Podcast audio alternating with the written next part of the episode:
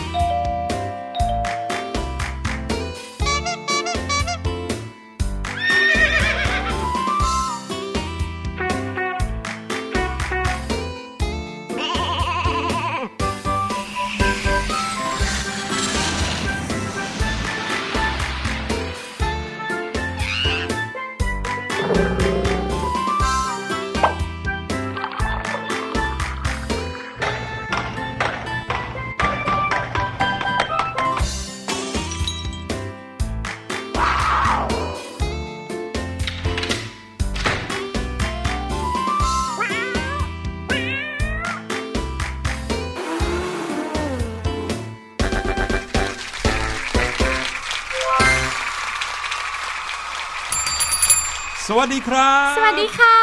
สวัสดีทุกทุกคนเลยนะครับโอ้โหขอบคุณสำหรับเสียงต้อนรับอันอบอุ่น เช่นเคยล้นหลามเช่นเคย วันนี้พี่หลุยแล้วก็พี่แนนประจำการกันเรียบร้อยแล้วกับรายการ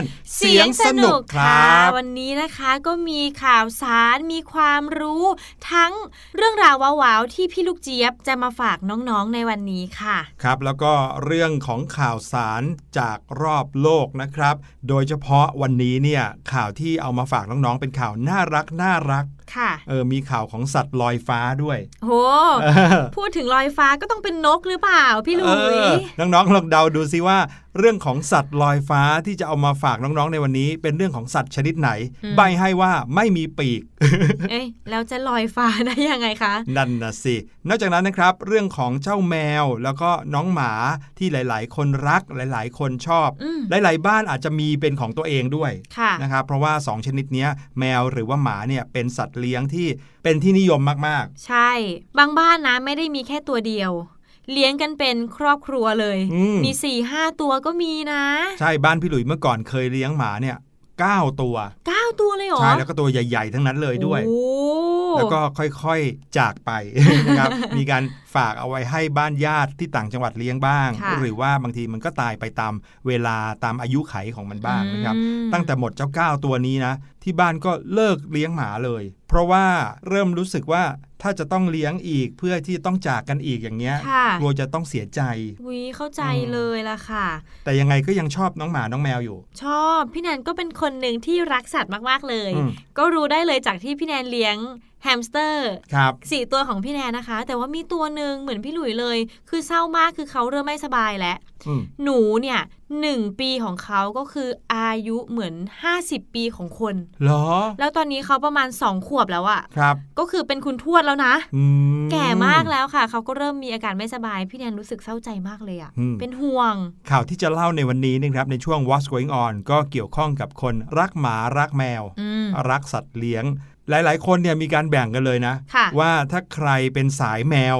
ก็จะไม่ไม่ชอบเลี้ยงหมาอ่าสายแมวที่เราเรียกกันทาสแมวอย่างนี้ใช่ หรือถ้าเกิดว่าบ้านไหนชอบเลี้ยงหมา บ้านนั้นก็มักจะไม่เลี้ยงแมวอืมมีบ้างเหมือนกันที่เลี้ยงทั้งสองอย่าง น้อยมากนะพี่หลุย เพราะว่าโดยธรรมชาติน้องแมวกับน้องหมาเขาไม่ค่อยถูกกันอืมแล้วก็นิสัยก็ต่างกันมากด้วยใช่ค่ะนะครับ แต่วันนี้เนี่ยจะมาพูดถึงข่าวของคนคนหนึ่งที่เขาตั้งใจจะเลี้ยงหมา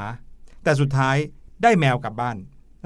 อ้าวตกลงแล้วเขาเป็นสายแมวหรือว่าสายหมากันแน่ อืม งั้นเดี๋ยวรอฟังในข่าวละกันนะคะ แต่ว่านอกจากเรื่องราวของสัตว์ทั้งหมาทั้งแมว แล้วก็สัตว์ลอยได้ที่พี่หลุยบอก ก็มีเรื่องราวของไอดอลกรุ๊ปหรือเรียกอีกอย่างหนึ่งก็คือเกิร์ลกรุ๊ปนั่นเองนี่เออพี่หลุยชอบเลย BNK48 ไง บ้านเราก็มี ใช่ค่ะ แต่ว่าเกิร์ลกรุ๊ปกลุ่มนี้นะคะ ไม่ธรรมดาเลยค่ะ แต่ขออุบไว้ก่อนว่าไม่ธรรมดาแบบไหนอืมอืมต้องติดตามกันแล้วละครับ ใช่แล้ว ตอนนี้เดี๋ยวพาน้องๆ ไปฟังเพลงกันก่อนครับ แล้วก็ช่วงหน้ากลับมากับช่วง What's Going On ติดตามกันอย่าเพิ่งหนีไปไหนนะครับ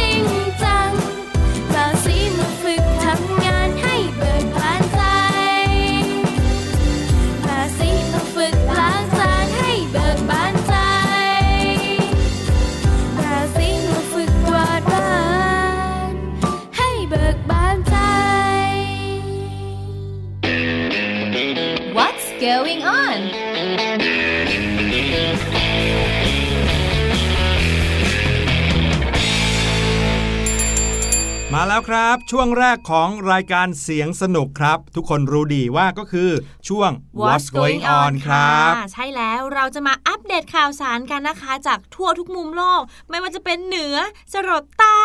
ซ้ายไปทางขวาโหทั่วทุกมุมโลกเลยครับผมวันนี้นะครับเป็นเรื่องราวของคนที่รักสัตว์อืม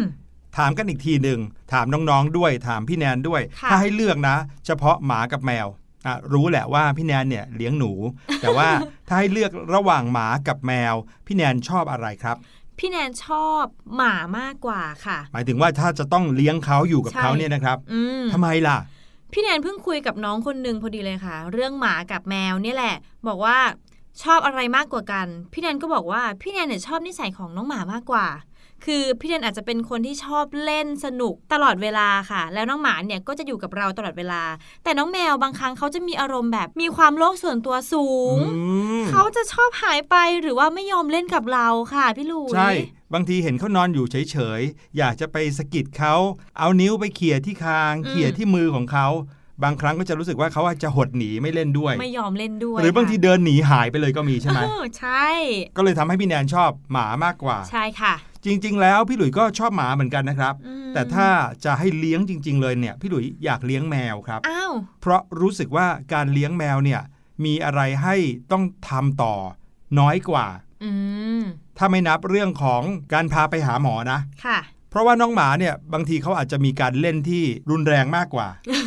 ใช่ใช่ไปกัดอะไรก็อาจจะเสียหายเยอะกว่าง่ายกว่าอืมก็จริง หรือบางทีค่ะถ้าพี่ตัวลุยใหญ่ๆเงี้ยโอ้โหวิ่งชนนู่นนี่นั่น หรืออาจจะสร้างความ เลอะเทอะให้บ้านอืมได้มากกว่าน้องแมว ถ้าเป็นน้องแมวอืมเขาก็จะอยู่นิ่งๆ เฉยก็จริงๆค่ะอย่างมากก็จะมีการฝนเล็บ ซึ่งถ้าเกิดเราระวังดีๆเนี่ยก็อาจจะช่วยป้องกัน ไม่ให้การฝนเล็บนั้นทำให้เฟอร์นิเจอร์ที่บ้านเสียหายได้ แต่พี่แนนเห็นส่วนใหญ่บ้านที่เลี้ยงน้องแมวเนี่ยเขาจะมีอุปกรณ์ให้น้องแมวฝนเล็บนะครับเกือบทุกบ้านเลยก็คือเตรียมพร้อม และเชื่อไหมว่าทุกบ้านเลย น้องแมวไม่เคยใช้ที่ฝนเล็บที่เตรียมเอาไว้ให้เลย เอ้าไปหาฝนเอาตามอะไรของตัวเองตามใจชอบเสมอ โอ้ยตายละน้องแมวค่ะ แต่พี่หลุยส์ก็ยังชอบเลี้ยงแมวอืมทีเนี้ยคำถามต่อไปก็คือว่าถ้าน้องๆ หรือว่าพี่แนนเนี่ยนะครับ มีโอกาสในการเลี้ยงหมาหรือเลี้ยงแมวเนี่ย เราก็คงจะต้องเลือกตามที่เราชอบใช่ไหมอืมจะมีโอกาสไหมที่อยู่ดีๆ ตั้งใจจะเลี้ยงหมาอยู่ดีๆ เนี่ยอ้าวไปเจอแมวตัวนี้ เก็บแมวกลับบ้านมาเลี้ยงซะอย่างนั้นหืม เออ ความตั้งใจของเราคือตอนแรกจะเลี้ยงน้องหมา ครับ แล้วอยู่ดีๆ ไปคว้าน้องแมวมาเลี้ยงเฉยเลย ใช่อาจเป็นไปได้ไหมเปลี่ยนใจอะไรง่ายขนาดนั้นล่ะคะ เรื่องนี้คือเรื่องจริงครับ เพราะว่ามีหญิงสาวคนหนึ่งที่เขาตั้งใจจะไปรับน้องหมามาเลี้ยง อะสมมติเหมือนพี่แนน ใช่ แต่ว่าไปไปมามานะครับ ไปโดนน้องแมวตัวหนึ่งหวานเสน่ห์เข้าให้ เฮ้ยยังไงอะตอนจบก็คือได้รับน้องแมวตัวนั้นกลับบ้านมาเลี้ยงเฉยเลยอืมมีผู้ใช้โซเชียลมีเดียคนหนึ่งนะครับ เป็นผู้หญิงเข้ามาเล่าเหตุการณ์ให้ฟังว่า ตอนแรกเนี่ย เธอก็ไปที่สถานสงเคราะห์สัตว์ เพื่อไปรับน้องหมามาเลี้ยง ซึ่งการไปยังสถานสงเคราะห์สัตว์ เพื่อไปรับเอาสัตว์เลี้ยงที่เป็นหมาจรแมวจรมาเลี้ยงเนี่ยอืมก็เป็นแนวคิดที่ดีแล้วก็ได้รับการส่งเสริมกันไปทั่วนะครับ ไม่ว่าจะเป็นในประเทศไทยหรือว่าต่างประเทศอืมเพราะเขาถือว่า สัตว์ทุกตัวเนี่ยก็มีความน่ารักในตัวเอง แล้วการรับอุปการะหรือว่าสงเคราะห์หมาจรแมวจร ก็คือหมาหรือแมวที่เขาไม่มีเจ้าของใช่อะ่ะนะครับค่ะเอามาก็จะช่วยลดปัญหาเรื่องของสัตว์เร่ร่อนได้อืมในข่าวนี้ก็เหมือนกัน คุณผู้หญิงคนนี้เขาก็ตั้งใจจะไปรับน้องหมามาเลี้ยงตัวหนึ่งค่ะแถมจะไปรับน้องหมาพันธุ์ดีด้วยนะ ก็คือเยอรมันเชฟเฟิร์ดโอ้หรือว่าที่เรารู้จักกันในชื่ออัลเซเชียนค่ะที่เป็นหมาล่าเนื้อหรือที่เขาเอาไว้ใช้ในการ เลี้ยงฝึกเป็นสุนัขตำรวจอะฉลาดมากนะ ใช่ แต่ครับอยู่ดีๆ คุณผู้หญิงคนนี้เดินทางไปยังสถานสงเคราะห์แล้ว ในขณะที่เดินไปเพื่อสอบถามข้อมูลที่ล็อบบี้เนี่ยว่าดิฉันอยากจะมารับอุปการะน้องหมาตัวหนึ่งค่ะอย่างงู้นอย่างนี้ ปรากฏว่าเธอก็ได้ยินเสียงร้องเมียวเมียวเมียวเออไหนทำเสียงสิเมียวร้องแบบนี้เลยครับ แต่ว่าร้องดังมากเสียงดังจนรู้สึกว่ามันผิดปกติ ก็เลยหันหน้าไปดู เดินไปดูซิว่า เอ๊ะ เสียงแมวมาจากไหน อืมแต่ภาพที่เธอเห็นก็ปรากฏว่า เป็นน้องแมวตัวหนึ่งที่อยู่ในกรงอืมของสถานสงเคราะห์แห่งนั้นเนี่ยนะครับ เกาะลูกกรงอยู่ แล้วก็ทำหน้าตาอ้อนวอน พร้อมกับร้องเสียงดังอยู่อย่างนั้น ถ้าพูดเป็นภาษาคนได้เจ้าแมวตัวนี้ก็คงจะบอกว่า พาฉันไปอยู่ด้วยที ฉันอยากไปอยู่กับเธอ โอ้โห แล้วหน้าตาของมันก็อ้อนวอนคนมากๆเลยนะครับ น่ารักสุดๆเลย พอได้เห็นปุ๊บ เธอคนนี้ก็เลยหลงรักมันในทันทีครับ ค่ะ เธอบอกว่าฉันคิดว่าฉันทิ้งมันไว้ที่นี่ลำพังไม่ได้จริง ๆ ค่ะ เรียกได้ว่าเห็นแล้วก็หลงเสน่ห์เลยค่ะ ตกหลุมรักทันทีเลย อุ้ยพี่แนนได้เห็นภาพน้องเหมียวตัวนี้แล้วล่ะพี่หลุย น่ารักมาก ถ้าเป็นพี่แนนไม่แน่นะคะ ตอนแรกจะไปรับน้องหมา อาจจะเปลี่ยนใจเหมือนคนนี้ก็ได้นะครับ ตอนแรกนะครับ เธอก็พยายามที่จะโพสต์ลงบนหน้าโซเชียลของเธอครับ เพื่อที่จะหาบ้านให้กับมัน แต่ไปไปมามาๆเธอก็ตัดสินใจครับที่จะรับมันมาเลี้ยงไว้เอง แล้วก็งงเลยตั้งชื่อให้มันด้วยว่าปาวารอตติโหชื่อเท่มากเลยอะใช่พี่ครับหลุยถามว่าปาวารอตติคือชื่อของใคร ก็คือชื่อของนักร้องโอเปร่าคนหนึ่งอืมเป็นผู้ชายนะใช่ซึ่งมีชื่อเสียงโด่งดังไปทั่วโลก เรียกได้ว่าถ้าพูดถึงการร้องโอเปร่าเนี่ยปาวารอตติคือเบอร์หนึ่งที่คนจะนึกถึงเลยอ่าก็เลยตั้งชื่อให้ช่เจ้าแมวตัวนี้ว่าปาวารอตติด้วย เพราะว่ามันร้องเสียงดังเหลือเกินโอ้ยถ้าให้เดานะรักเจ้าแมวตัวนี้ก็น่าจะเป็นตัวผู้เนาะเออใช่ค่ะพี่แนนก็คิดว่าแบบนั้นนะคะ จากนี้ไปเจ้าปาวารอตติเนี่ยก็จะได้ไปอยู่ที่บ้านหลังใหม่ ที่มีพี่แมวเหมียวแล้วก็น้องแมวอีกหลายตัวอยู่ด้วย เอ๊ะแล้วตอนแรกเขาจะมารับน้องหมา เขาจะเลี้ยงน้องหมากับน้องแมวอยู่ด้วยกันเหรอครับโอ้ผมสุดยอดเลยค่ะ แล้วคุณผู้หญิงคนนี้นะครับเขาก็โพสต์ว่าโอ้โห ในที่สุดฉันก็ได้มันเนี่ยกลับมาอยู่ที่บ้านด้วยกันค่ะฉันจะทำการดูแลมันเป็นอย่างดีเลย ให้มันแข็งแรงแล้วก็เติบโตก่อนที่จะหาบ้านหลังใหม่ให้กับมันต่อไปในอนาคตอืมนะครับ คือเหมือนกับว่าถ้ามีใครคิดจะรับอุปการะเลี้ยงดูเจ้าแมวตัวนี้เขาก็พร้อมที่จะให้ไป แต่พี่หลุยว่านะครับค่ะเขาน่าจะไม่ให้ง่าย ๆหรอก พอเราเลี้ยงเขามาสักระยะหนึ่งใช่ไหมคะ ก็จะเกิดความผูกพันด้วย ใช่อืมจะคิดถึงเขาอะไรแบบนี้เลยอืมมีใครบ้างไหมที่เป็นเหมือนกันกับคุณผู้หญิงในข่าวนี้ค่ะที่ตั้งใจจะไปรับน้องหมามาอ้าวปรากฏว่าได้น้องแมวกลับบ้านซะอย่างนั้นครับเออก็เป็นเรื่องราวที่น่ารักน่ารักนะคะ ที่พี่หลุยเอามาฝากน้องๆในวันนี้ค่ะ มาถึงข่าวต่อไปค่ะ เป็นเรื่องราวของสัตว์ลอยได้อืมที่พวกเราได้เล่าให้น้องๆฟังเมื่อตอนต้นรายการ ใช่ใช่ที่เกริ่นไว้ว่าสัตว์ลอยฟ้า แต่ใบไว้ว่าสัตว์ชนิดนี้ไม่มีปีกนั่นน่ะสิเออแต่คะลอยฟ้าได้ยังไง ตอนแรกเออเอ๊ะลอยฟ้าแบบโดนคว้างลอยไปหรือเปล่าควายโหดร้ายจังเลย ไม่ใช่ค่ะ ตัวนี้ไม่ใช่คว้างแน่นอนค่ะน้องๆ เพราะว่ามันตัวใหญ่มากจะคว้างยังไงล่ะอืมมันคือเจ้าวัวนั่นเองค่ะโอ้โอ้โห ต้องเล่าให้ฟังก่อนนะคะว่า ภาพของน้องวัวลอยได้เนี่ยนะเกิดขึ้นที่ประเทศสวิตเซอร์แลนด์ค่ะครับเมื่อน้องวัวตัวเนี้ยเขาบาดเจ็บ และไม่สามารถที่จะเดินลงมาจากเทือกเขาได้เองค่ะ เจ้าของก็เลยตัดสินใจเรียกเฮลิคอปเตอร์ เพื่อจะมารับมันแล้วก็พามันบินลงมาอืมสู่พื้นข้างล่างค่ะ คือว่าภูมิประเทศในประเทศสวิตเซอร์แลนด์เนี่ยอืมมีภูมิประเทศเป็นภูเขาเยอะเลยด้วยนะครับ บนภูเขาเหล่านั้นเนี่ยก็เป็นที่อยู่อาศัยของเกษตรกรค่ะทำไร่ทำสวนค่ะแล้วก็เลี้ยงสัตว์อย่างเช่นวัว ทีนี้พอวัวป่วยขึ้นมาเนี่ยการจะเอาเขาไปรักษาที่โรงพยาบาลหรือที่สาธารณสุข มันก็ไม่ใช่เรื่องง่ายค่ะ เพราะว่าสถานที่ที่เขาอยู่อาศัยกันเนี่ยบางทีก็อยู่บนเขาที่ขึ้นไปสูงมาก บรรดาหมอหรือว่าสัตวแพทย์จะขึ้นไปหาก็ใช้เวลานานค่ะนี่เป็นอีกวิธีหนึ่งที่จะทำให้เจ้าวัวที่เขาเลี้ยงอยู่เนี่ยได้รับการรักษาอย่างทันท่วงที ที่บอกว่าวัวลอยฟ้าเนี่ยไม่ใช่เป็นวัวตัวหนึ่งที่ลอยอยู่บนฟ้าอย่างนั้นนะครับ แต่มันถูกห้อยด้วยอุปกรณ์ที่ช่วยรั้งมันไว้กับเฮลิคอปเตอร์ใช่แล้วเฮลิคอปเตอร์ก็บินตัดตัดตัดตัดตัดตัดตัดลงมา โดยมีเจ้าวัวเนี่ยห้อยอยู่ แล้วก็พามันลงจากภูเขาลงมาที่พื้นดินครับ ใช่ค่ะ ซึ่งในทวิตเตอร์ของสำนักข่าว ABC News เขาก็มีการถ่ายคลิปวิดีโอที่เจ้าวัวตัวนี้ถูกเชือกคล้องเอาไว้ แล้วก็โยงขึ้นไปบนเฮลิคอปเตอร์เนี่ยค่ะลองนึกภาพว่าเราคือวัวตัวนั้นเนี่ย แล้วก็ถูกห้อยอยู่บนอากาศเนี่ย มองลงมาคงจะเห็นวิวที่สวยมาก หน้าตาท่าทางของมันก็ไม่ได้มีท่าทีว่าตื่นตระหนกตกใจขนาดนั้นนะครับ ก็เหมือนกับหน้านิ่งๆ เหมือนเดิมนี่แหละอืมแล้วก็ไม่มีเสียงร้องมออะไรอย่างนี้ด้วย เชื่อว่ามันคงจะตื่นเต้นเหมือนกันนะ จริงค่ะ พี่นันก็อยากรู้เหมือนกันว่าวัวเนี่ยเขากลัวความสูงหรือเปล่าอืมเออใช่ไหมเพราะว่าปกติเนี่ยวัวคงจะไม่มีโอกาสได้มองเห็นอะไรจากที่สูงเท่าไหร่อืมเพราะเขาจะอาศัยอยู่ในทุ่งเนาะเวลาที่เขาจะกินอาหารกินอะไรเขาจะเห็นแบบเป็นแผ่นดินใหญ่ ๆ คงจะไม่มีโอกาสได้เห็นอะไรที่มองลงมาจากที่สูงเหมือนนกอะ่ะ มีชาวเน็ตมาคอมเมนต์ด้วยนะ บอกว่า ฉันน่ะรักผู้คนที่รักสัตว์จริงอืมคือช่วยเหลือมันใช่ในวันค่ะที่เห็นว่ามันลำบากไม่สามารถเดินได้ก็คิดค้นวิธีการที่จะทำให้มันได้รับการรักษาใช่จริง ๆ แล้วการเอาวัวตัวหนึ่งลงมาทางเฮลิคอปเตอร์เนี่ยพี่หลุยว่าเป็นเรื่องที่ทั้งยุ่งยากวุ่นวายนะในขั้นตอน แล้วก็คงต้องใช้ค่าใช้จ่ายสูงมากเลยใช่แต่เขาก็ค่ะพยายามทำนะครับ เพื่อให้วัวตัวนี้ได้รับการรักษาที่ทันท่วงที พี่หลุยเห็นภาพอย่างนี้แล้วก็อยากจะถามเจ้าวัวตัวนี้ครับว่าวิวสวยหรือเปล่า มองจากบนฟ้านะ เทือกเขาแอลป์ในสวิตเซอร์แลนด์โอ้ยคงจะเป็นวิวที่หลาย ๆ คนอยากเห็น พี่หลุยลองบ้างไหมเออ ต้องเจ็บขาก่อนหรือเปล่า นั่นก็คือโอ้ยอีกข่าวหนึ่งที่เอามาค่ะฝากกันนะครับ และข่าวสุดท้าย พี่แนนภูมิใจนำเสนอมากเกี่ยวกับเกิร์ลกรุ๊ปอืมกลุ่มนี้ครับใช่แล้วค่ะ พี่แนนอุบไว้ซะตั้งแต่ต้นรายการใช่ไหมบอกว่าเป็นเกิร์ลกรุ๊ปที่ไม่ธรรมดาค่ะ เพราะว่าปกติแล้ว วงไอดอลเนี่ย เขาก็จะมีอายุรุ่นราวที่ประมาณ 10 กว่า หรือใช่20 กว่าไม่เกิน 20กใช่ลุ่ไหมมวัยรุ่น เพราะเป็นตัวใช่แทนของความสดใสทำอะไรก็คล่องแคล่วกระฉับกระเฉง ใช่ค่ะ แต่ว่าเกิร์ลกรุ๊ปกลุ่มนี้นะคะ มีอายุ รวมๆแบบเฉลี่ยนะ ถึง 60 ปีบวกๆเลยค่ะอื้อหือคือแต่ละคนเนี่ยเป็นผู้หญิงที่มีอายุเกิน 60 ปีแล้ว ใช่ค่ะ เป็นผู้หญิงอย่างเดียวเลยใช่ไหมเกิร์ลกรุ๊ปผู้หญิงนี่ล้วนเลยค่ะอืมผู้หญิงล้วนเลยเนอะไม่งั้นจะเรียกว่าเกิร์ลกรุ๊ปได้ไงไม่ใช่ค่ะพี่หลุย ต้องขอแนะนำเกิร์ลกรุ๊ปกลุ่มนี้นะคะ ที่มีชื่อว่าโอบะจั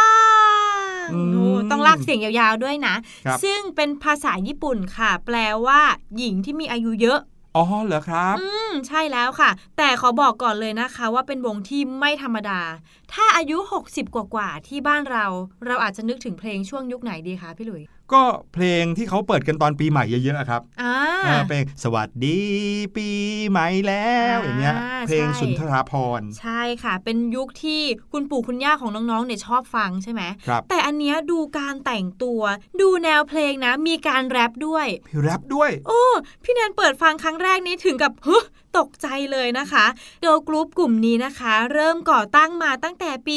2012 แล้วค่ะ โอ้โห นับนิ้วก่อนตั้ง 8 ปีแล้วนะครับ ใช่แล้วค่ะ แล้วก็มีเพลงฮิตปล่อยออกมาเยอะแยะมากมายเลยค่ะ ครับแล้วก็มีเพลงหนึ่งที่พี่แนนเปิดเข้าไปชม ที่มีแรปด้วยอะ มีผู้เข้าชมมากกว่า1ล้าน4แสนวิวแล้วค่ะอื้อหือซึ่งเยอะมากๆเลยนะคะ ไม่ธรรมดาเลยนะครับใช่แล้วก็ผลงานของพวกเธอก็มีมาต่อเนื่องนะ ไม่ใช่ว่าเพิ่งจะเกิดขึ้น ไม่ใช่ว่าขึ้นมาเมื่อปี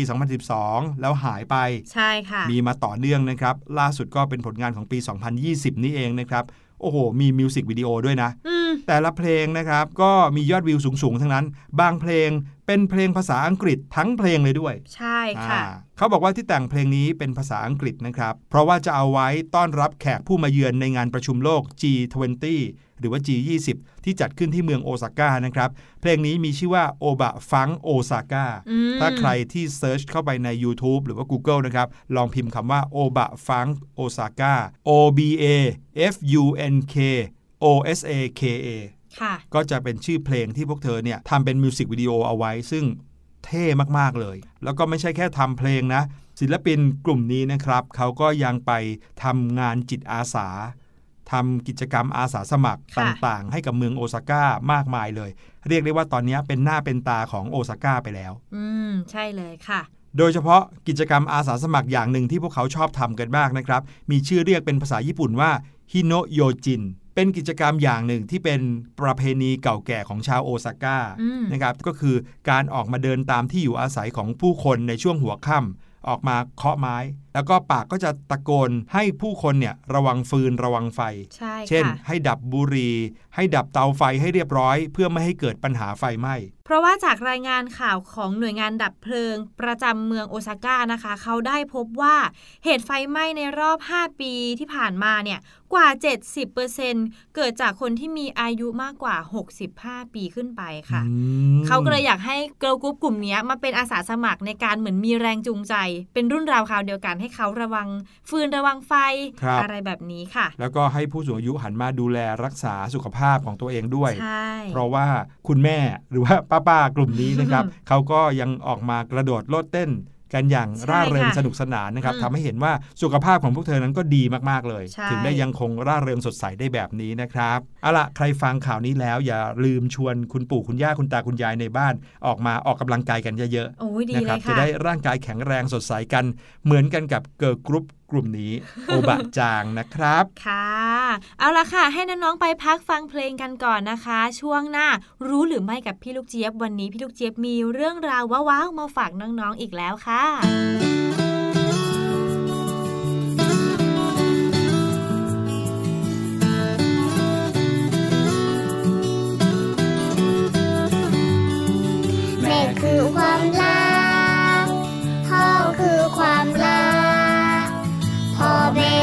สุดที่รักหนูรักพ่อแม่ที่สุด แม่คือความรัก พ่อคือความรัก พ่อแม่คือสุดที่รักหนูรักพ่อแม่ที่สุด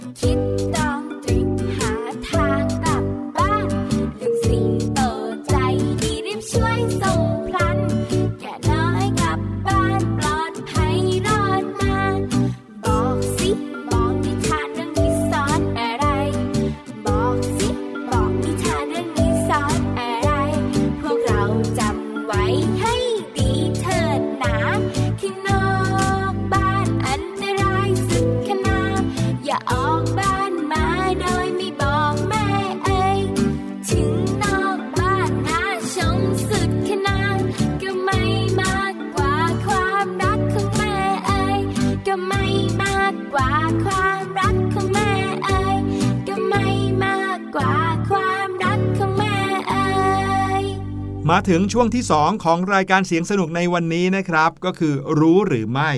พี่ลูกเจี๊ยบรอน้องๆอยู่แล้วกับเรื่องราวที่พี่หลุยก็แอบสงสัยมาตั้งแต่เด็กแล้ว จนถึงทุกวันนี้ก็ยังงงๆอยู่ เรื่องอะไรคะ เรื่องของปลั๊กไฟครับ ปลั๊กไฟพี่นันรู้แค่ว่าตอนเด็กๆ เราไม่ควรเอานิ้วไปแย่ปลั๊กไฟนะคะ แน่นอนเพราะว่าไฟดูดใช่ไหมพี่หลุยจะสงสัยว่าทำไมปลั๊กไฟเนี่ยถึงได้บางทีก็มี 3 ขา บางทีก็มี 2 ขา บางทีก็เป็นหัวแบนๆ บางทีก็หัวกลมๆ แล้วยิ่งเวลาไปต่างประเทศนะครับ รูปร่างหน้าตาของปลั๊กไฟก็ไม่เหมือนกันเลย วันนี้พี่ลูกเจี๊ยบจะมาเฉลยในเรื่องนี้ด้วย พี่หลุยก็จะได้ได้ความรู้ไปด้วยเลย ไปฟังกันเลยนะครับ ในช่วง รู้หรือไม่ค่ะ รู้หรือไม่ กับพี่ลูกเจี๊ยบ สวัสดีค่ะ แล้วก็ขอต้อนรับทุกคนนะคะ เข้าสู่ช่วงรู้หรือไม่กับพี่ลูกเจี๊ยบค่ะ วันนี้นะคะ พี่ลูกเจี๊ยบเนี่ยขอเลือกเรื่องใกล้ตัวมาเลยค่ะ เพราะว่าเพิ่งจะเกิดขึ้นกับพี่ลูกเจี๊ยบเลยนะคะ นั่นก็คือการเสียบปลั๊กนั่นเองค่ะน้องๆค่ะน้องๆ เคยสังเกตไหมคะว่า ปลั๊กเนี่ยนะคะ ลักษณะของเขาเนี่ยมีกี่ขา โดยส่วนมากเนี่ยเราก็มักจะเห็นเป็นสองขาเนาะแบบแบนๆใช่ไหมคะ แต่ในบางครั้งค่ะ ปลั๊กของเครื่องใช้ไฟฟ้านะคะ มันก็มีแบบ 3 ขาเหมือนกันนะคะ แถมเนี่ยเป็นแบบกลมๆอีกด้วยค่ะ แม้ว่าในสมัยก่อนเนี่ยนะคะ ส่วนมากเราจะเห็นแบบ 2 ขา แล้วเจ้ารูปลั๊กไฟตามบ้านเนี่ยก็มักจะเป็นแบบ 2 รู แต่ว่าในสมัยนี้ค่ะสำหรับเครื่องใช้ไฟฟ้าเนี่ยมันไม่ได้เป็นแบบนั้นแล้ว แต่เผอิญเจ้าปลั๊กที่มันอยู่ตามบ้านเนี่ยนะคะ หรือว่าเต้ารับเนี่ยค่ะเขาดันมี 2 รูเนี่ยจะทำยังไงกันดีละเนี่ย แล้วถ้าอย่างนั้นเนี่ยนะน้องๆรู้หรือไม่คะว่าเขาจะผลิตปลั๊กสามขาออกมาทำไมเนี่ยคำตอบก็คือ เจ้าขากลมๆตรงกลางเนี่ยนะคะ มีไว้เพื่อป้องกันไฟดูดค่ะ เพราะว่าเจ้าขาที่ 3 อันนี้เนี่ยนะคะ มันเป็นขาสำหรับต่อสายดินค่ะ หรือในภาษาอังกฤษนะคะ เราเรียกว่า ground wire นั่นเองค่ะ ซึ่งมีหน้าที่เชื่อมต่อตัวเครื่องใช้ไฟฟ้าไปหาพื้นดินค่ะ เมื่อเครื่องใช้ไฟฟ้าเนี่ยนะคะ เกิดไฟรั่วขึ้นมา เจ้าสายดินเนี่ยแหละค่ะ จะทำให้กระแสไฟฟ้าเนี่ยไหลลงดินแทนที่ที่จะไหลมาผ่านตัวคนหรือว่าตัวเราค่ะ และสำหรับเครื่องใช้ไฟฟ้าที่ต้องการความเสถียรของไฟฟ้าสูง อย่างเช่นคอมพิวเตอร์หรือมือถือนะคะ การมีสายดินเอาไว้เนี่ยก็จะช่วยลดความเสียหายของตัวเครื่อง เวลาที่เกิดไฟตกหรือว่าไฟกระชากได้อีกด้วยค่ะ แบบนี้นะคะทำให้พี่ลูกเจี๊ยบนึกถึงสุภาษิตเลยค่ะ มันมีสุภาษิตที่เขาบอกว่าสองหัวดีกว่าหัวเดียวใช่ไหมคะ แต่สำหรับเรื่องของปลั๊กไฟเนี่ยพี่ลูกเจี๊ยบว่า 3 ขาดีกว่า 2 ขาอย่างแน่นอนค่ะ แล้วก็อย่างที่บอกตอนต้นเลยนะคะว่าทุกวันนี้เนี่ยเครื่องใช้ไฟฟ้าโดยส่วนมากก็จะทำแบบ 3 ขาค่ะ แต่ปัญหาก็เลยไปอยู่ตรงนี้ค่ะว่า แล้วสำหรับบ้านไหนที่เผอิญไม่มีปลั๊กสามตานะคะ หรือว่าไม่มีเตาารับสำหรับปลั๊กสามขาเนี่ย จะทำยังไงดีล่ะเนี่ย ข้อแรกนะคะ อย่าพึ่งไปหักหรือว่าไปเลื่อยเอาขาที่ 3 ออกนะคะ แต่ควรจะทำข้อที่ 2 ค่ะ นั่นก็คือ ให้ลองใช้ขาแปลงปลั๊กไฟไปก่อนนะคะ ซึ่งก็ต้องดูให้แน่ใจด้วยนะคะ ว่าเสียบปลั๊กได้แน่นหนาดีหรือเปล่าไม่หลวมจนเกินไปนะคะ แล้วก็ควรจะต่อสายไฟจากจุดต่อสายดินของเครื่องใช้ไฟฟ้านั้นลงดินด้วยค่ะ เพื่อความปลอดภัยของทุกคนนั่นเองค่ะ ขอขอบคุณข้อมูลความรู้ดีๆ สนุกสนานและเป็นประโยชน์แบบนี้จากเว็บไซต์บ้านและสวนด้วยค่ะ ส่วนวันนี้หมดเวลาของพี่ลูกเจี๊ยบแล้ว เจอกันใหม่ครั้งหน้า สวัสดีค่ะ รู้หรือไม่กับพี่ลูกเจี๊ยบ นั่นไงพี่หลุยว่าแล้วจะต้องเป็นเรื่องเกี่ยวกับความปลอดภัยแน่นอน ใช่ไหมคะ พอพูดถึงเรื่องฟืนไฟเนี่ยหรือว่า ไฟฟ้ามีความอันตรายประมาณหนึ่งเลยนะ แล้วการที่อ่าอีกขาหนึ่งเป็นขาที่สำหรับต่อกับสายดิน เพื่อให้เราปลอดภัยยิ่งขึ้นยิ่งดีไปกันใหญ่เลยนะ ใช่แล้ว เดี๋ยวนี้ปลั๊กสามตาหรือว่าปลั๊กแผงที่พวกเราเสียบกันหลาย ๆ หัวในอันเดียวเนี่ยนะครับค่ะ เขาก็จะมีสวิตช์แยกของแต่ละอันแล้วใช่ ถ้าเกิดว่าเราไม่ได้ใช้งานของเครื่องใช้ไฟฟ้านั้นนะครับ ก็อยากให้น้องๆ ปิดสวิตช์เหล่านั้นด้วยอืถึงแม้ว่าจะมีความปลอดภัยในระดับหนึ่งแล้วนะครับ ก็ต้องปิดสวิตช์ด้วยเพื่อจะได้ประหยัดไฟด้วยครับ ใช่แล้วค่ะ ขอบคุณพี่ลูกเจี๊ยบมาก ๆ เลยนะคะ เอาละค่ะ น้อง ๆ ไปพักฟังเพลงเพอๆกันอีกสักรอบหนึ่งนะคะ เดี๋ยวช่วงหน้าห้องเรียนสายชิว วันนี้เราจะมารู้จักกับเรื่องราวของแมลงให้มากยิ่งขึ้นค่ะ เอ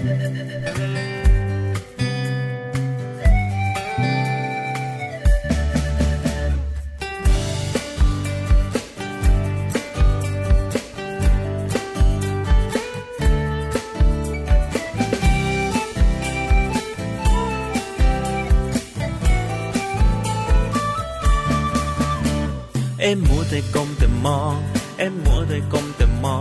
สายตาเราจะเสียหรือเปล่า อย่าลืมใส่ใจคนรักรอบคานคุณใจให้รู้เท่าทัน เอ็มมัวแต่ก้มแต่มอง เอ็มมัวแต่ก้มแต่มอง ใช่เกินความจำเป็นหรือเปล่า ก็เห็นผู้ใหญ่ใครๆก็เป็นทางนั้น หรือเราต้องทำตามเขา เมื่อไรจะวางสักทีแล้วทำการบ้านจงอยู่อย่างนั้นไม่เห็นได้อะไร โอ้ได้แน่นอนสาระก็มากมายถ้าไม่ชัดไม่ไหลเดียวไม่ทันเขา เอ็มมัวแต่ก้มแต่มอง เอ็มมัวแต่ก้มแต่มอง สายตาเราจะเสียหรือเปล่าอย่าลืมใส่ใจคน รักรอบคานคุณใจให้รู้เท่าทัน เอ็มมัวแต่ก้มแต่มองเอ็มมัวแต่ก้มแต่มอง ใช่เกินความจำเป็นหรือเปล่า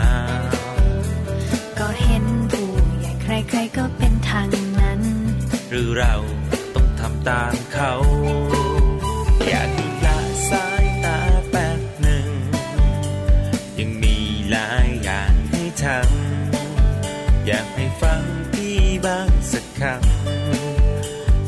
มาหาว่าไม่เตือนจะวางแล้วแป๊บเดียวนิดหนึ่ง จะรีบทำการบ้านเร็วไว จะเชื่อฟังไม่มีเลวไหล วางมือถือไว้ใช้เท่าที่จำเป็น เอ็มมัวแต่ก้มแต่มอง เอ็มมัวแต่ก้มแต่มอง สายตาเราจะเสียหรือเปล่าอย่าลืม ใส่ใจคนรักรอบคาคุณใจให้รู้เท่าทัน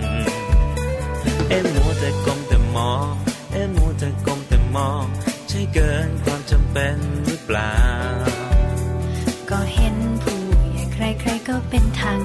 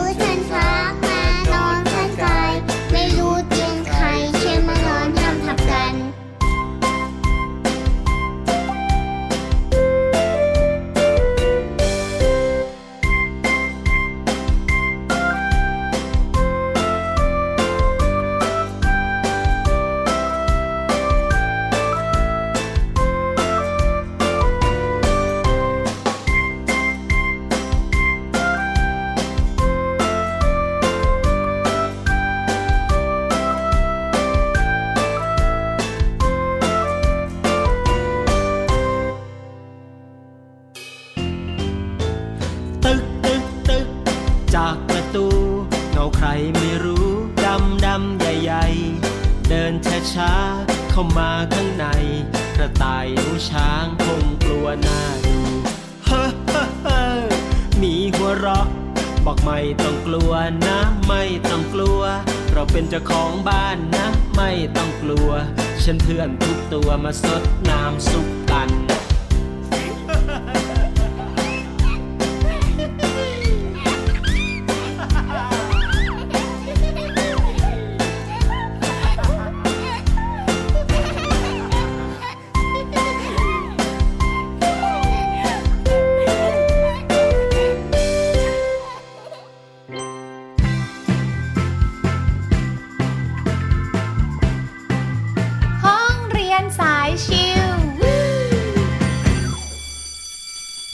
แล้วครับ ห้องเรียนสายชิวมาเข้าห้องเรียนกันแบบชิวๆนะครับ กับพี่หลุยแล้วก็พี่แนนนะครับ ถึงคิวของวิชาวิทยาศาสตร์กันบ้าง ค่ะ เรื่องหนึ่งนะครับในวิชาวิทยาศาสตร์ที่เป็นเรื่องที่ละเอียดมากๆเลย อืม ถึงขั้นที่จะต้องแยกไว้เป็นวิทยาศาสตร์สาขาหนึ่งเลย ค่ะที่เรียกว่ากีตวิทยานะครับ อืม ก็คือเรื่องราวของแมลงนั่นเอง แน่นอนสิพี่หลุย เพราะว่าแมลงเนี่ย มีชนิดแบบเยอะมากอืมๆเยอะมากๆ เป็นล้านชนิดเลย ถูกต้องนะครับ ประชากรของแมลง ถ้ารวมกันทุกชนิดในโลกแล้วเนี่ย มีมากที่สุดในโลกเลยนะอืไม่มีสิ่งมีชีวิตชนิดไหน ที่จะมีเยอะกว่าแมลงเลย จริงค่ะนะครับ เพราะว่าถ้ามดมีเยอะมดก็เป็นแมลงชนิดหนึ่งอืมนะครับ แมลงเนี้ยเป็นสัตว์ที่ไม่มีกระดูกสันหลังนะครับค่ะเป็นกลุ่มของสัตว์ที่จัดได้ว่ามีความหลากหลายมากที่สุดในโลก และพูดง่าย ๆ อย่างหนึ่งก็คือเขา อยู่มานานมากค่ะอยู่มานับล้านล้านปี เมื่อเปรียบเทียบกับสัตว์ชนิดอื่น ๆ นักวิทยาศาสตร์บอกว่าสิ่งนี้เรียกว่าการประสบความสำเร็จในการดำรงชีวิตครับอืมเพราะเขาปรับตัวเองได้ดีมากๆเลย นักวิทยาศาสตร์ประเมินว่ามีแมลงมากถึง 50%นะครับของสิ่งมีชีวิตทั้งหมดที่อยู่ในโลก หรือว่าประมาณ 1.5 ถึง 30 ล้านชนิดโอ้เยอะจริง ๆ อันนี้คือชนิดนะ แต่ละชนิดยังมีจำนวนอีกนับไม่ถ้วนด้วยนะครับค่ะ แต่ในจำนวนทั้งหมดนี้มีแมลงเพียง 10%เท่านั้นที่ได้มีการวิเคราะห์แล้วก็ตั้งชื่อเอาไว้ โอ้โห แสดงว่ายังเหลืออีกเยอะมาก ๆ เลยที่ยังไม่ได้มีการศึกษา หรือว่าตั้งชื่อเขา ถูกต้อง ดังนั้นถ้าวันดีคืนดีน้องๆ เห็นแมลงอยู่แถวแถวๆบ้าน แล้วน้องๆ เนี่ยถ่ายรูปมันมาแล้วค่ะเอามาเปรียบเทียบกันกับรูปภาพแมลงในหนังสือจำนวนมากเท่าไหร่ที่เราเคยเห็นมาเนี่ยอืมอาจจะไม่ตรงกับตัวไหนเลยก็ได้เผลอๆอาจจะเป็นแมลงที่ไม่มีใครเคยเจอมาก่อนก็ได้ โอ้โหเหตุผลก็เนื่องจากว่าแมลงนั่นนะครับ มีการดัดแปลงโครงสร้างและอวัยวะต่างๆ เพื่อให้เหมาะสมกับสภาพแวดล้อมครับ รวมทั้งบางทีมันก็ปรับตัวให้มีขนาดเล็กลง เพื่อลดการแข่งแย่งด้านอาหารแล้วก็ที่อยู่อาศัยอืมโอ้ทำได้ขนาดนี้เลยนะ จริง บางครั้งเจ้าแมลงก็มีความสามารถในการพรางตัวเพื่อหลีกเลี่ยงศัตรู มีการเสาะหาแหล่งผสมพันธุ์ การแพร่ขยายพันธุ์ที่หลากหลาย แล้วก็กินอาหารได้มากมายหลากหลายชนิด โหพูดถึงการพรางตัวเนี่ยพี่หลุย พี่แนนเคยดูรายการหนึ่งที่เป็นการแข่งขัน ดูแมลงจากรูปค่ะ ครับ ว่าเราสามารถหาเจอไหมโอ้โหคือเป็นรูปเหมือนอยู่ในป่าค่ะน้องๆถ่ายรูปมาแชะ แล้วมีแมลงกี่ตัวครับคือพี่แนนมองไม่เห็นไม่เจอสักตัวเลยค่ะ แต่โอ้โหว่าจะมีผู้เชี่ยวชาญ หรือว่าคนที่เขาศึกษาเรื่องแมลงแบบลึกๆอะครับเขาสามารถหาเจออะ อย่างหนึ่งก็เพราะว่าแมลงนี่ตัวเล็กมากด้วยปะก็ประมาณหนึ่งค่ะพี่หลุย แต่ว่าที่สำคัญมันคือการพรางตัวที่เนียนมากๆของพวกเขาค่ะอืมครับผมแมลงต่างๆ ที่เราคุ้นเคยในชีวิตประจำวันเนี่ยนะครับมีแมลงที่จำนวนมากที่สุดจำนวนประเภทของมันเยอะที่สุดนะครับก็คือแมลงปีกแข็งค่ะหรือว่าแมลงตระกูลด้วง เป็นแมลงที่มีความหลากหลายมากที่สุดนะครับ แมลงปีกแข็งเหล่านี้มีจำนวนชนิดมากกว่า 3 0 0แสนชนิดนะอื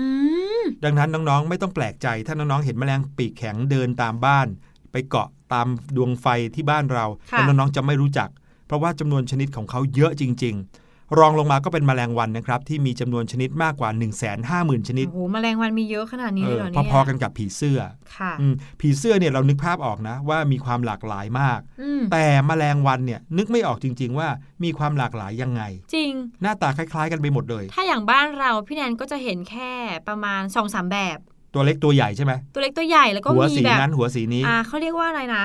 แมลงวันหัวเขียวใช่ไหมครับที่จะเป็นแบบเขียวๆแล้วก็ตัวอ้วนๆหน่อยหัวครับใหญ่ๆอะตัวเล็กหน่อยก็หัวสีแดงหัวสีดำอะไรแบบนี้ใช่ค่ะ แต่จริง ๆ แล้วมีมากถึง 1 5 0 0 0 0 ชนิดครับ เรามารู้จักกับส่วนประกอบของแมลงกันบ้างดีกว่าอืมเนื่องจากแมลงนั้นเป็นสัตว์ที่ไม่มีกระดูกสันหลังเหมือนกับคน หรือว่าสัตว์สีเท้านะครับลำตัวของเขาและขาเนี่ยก็เลยมีลักษณะเป็นปล้องๆเรียงต่อกันค่ะนะครับลำตัวทั้งซีกซ้ายและซีกขวาจะมีลักษณะที่เรียกว่าลักษณะสมมาตร คือแทบจะเหมือนกันทุกประการ ก็ถ้าคือเหมือนก๊อบวางเลเอยอตัวลำตัวของเขาในทางยาวในแนวยาวเนี่ยนะครับ ถ้าแบ่งครึ่งตรงกลางเนี่ยซ้ายกับขวาจะเหมือนกันเลย โดยทั่วไปนะครับเขาจะมีลำตัวยาวหรือค่อนข้างยาว แล้วก็แบ่งได้ 3 ส่วน ก็คือส่วนหัว ส่วนอกแล้วก็ส่วนท้องครับ ส่วนหัวนะคะมีอวัยวะที่สำคัญก็คือปากและที่ขาดไม่ได้ก็คือหนวดค่ะหนึ่งใช่คู่ แล้วก็มีตาอีกหนึ่งคู่ แต่ว่าบางตัวอาจจะมีตาเป็นเดี่ยวแบบ 2-3 ตา ไม่ได้เป็นคู่ค่ะ ส่วนอกค่ะจะมีจำนวน 3 ปล้องค่ะ แต่ละปล้องนะคะ จะมีขาหนึ่งคู่และจะมีปีกบนปล้องอกที่ 2 และที่ 3 ค่ะ ปล้องละหนึ่งคู่ ครับผม ส่วนสุดท้ายค่ะ ส่วนท้องค่ะแมลงส่วนใหญ่จะมีจำนวน 10ถึง11 ปล้องค่ะ แต่ว่าบางชนิดอาจจะเห็นเพียงแค่3ถึง4ปล้องเท่านั้นเอง ครับ และส่วนท้องค่ะก็มีความสำคัญมาก ๆ เลย ก็คือมีอวัยวะที่สำคัญอยู่ภายในค่ะ ก็คือ ระบบการขับถ่าย ระบบสืบพันธุ์ แล้วก็ช่องเปิดสำหรับหายใจค่ะอื้อหือดังนั้นนะครับถ้าเกิดว่าน้องๆเห็นแมลงที่ไหน ส่วนใหญ่แล้ว ลักษณะของเขาก็จะมีความเหมือนกันแบบที่บอกไปนะครับใช่แล้วส่วนหัวส่วนอกส่วนท้อง แล้วก็ขาของมันเนี่ยส่วนใหญ่จะงอกมาจากส่วนอกเท่านั้นอืมส่วนท้องนี่ก็จะเป็นเหมือนกับเป็นช่องท้องที่ข้างในเนี่ยมีอวัยวะภายในอยู่เต็มไปหมดเลยคใช่รับค่ะ นั่นก็คือเรื่องราวเบื้องต้นของแมลงอืมแต่วันนี้จะไม่ได้เล่าให้ฟังว่าแมลงมีเป็นแสนแสนๆละล้านชนิดมีชนิดไหนบ้าง เพราะกลัวว่ารายการของเราจะยาวเป็นอาทิตย์ อาทิตย์เลยใช่ไหมคะครับผมเอาล่ะวันนี้รายการเสียงสนุกหมดเวลาแล้วครับค่ะกลับมาพบกันได้ใหม่ในวันและเวลาที่คิดถึงกันค่ะวันนี้พี่หลุยส์แล้วก็พี่แนนลาไปก่อน สวัสดีคสรัวับสดีค่ะ